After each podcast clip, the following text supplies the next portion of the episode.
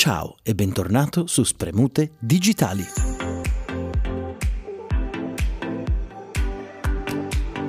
Oggi parliamo delle abitudini che bisognerebbe mantenere per crescere come startup. Il processo infatti non solo non è lineare, ma si rischia, soprattutto se impreparati, di cedere a determinate pressioni sociali o errori dati dall'ingenuità imprenditoriale. Quindi, la prima abitudine in questa mini rubrica sarà quella di evitare i clienti tossici. Innanzitutto va fatto un chiarimento. Come azienda non sei costretto ad accettare ogni richiesta di lavoro che ti viene fatta. Questo per rassicurarti sul fatto che nessuno ti obbliga a lavorare in condizioni discutibili e malsane. Detto questo, com'è fatto un cliente tossico? Vediamo come si riconosce e che caratteristiche ha.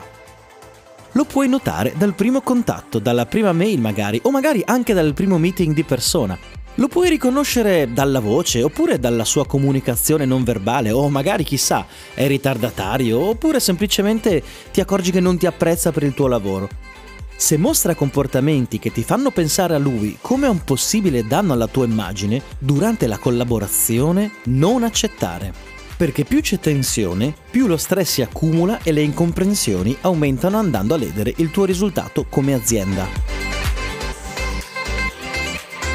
La regola base è quindi pensa in grande, cerca di avere un quadro completo per capire se, per la tua immagine e per la tua azienda, sia il caso di lavorare per un cliente del genere, se potresti essere fiero di lavorare per lui e se al suo fianco l'immagine della tua azienda acquista valore.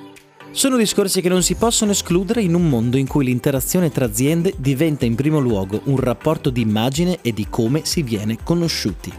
Ad esempio, pensaci, lavoreresti mai con una persona che segrega i dipendenti nello sgabuzzino dopo le 19?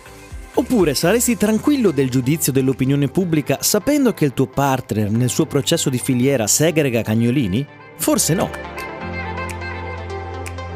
Facci sapere se ti è mai capitato un cliente così tossico da rinunciare anche al vil danaro.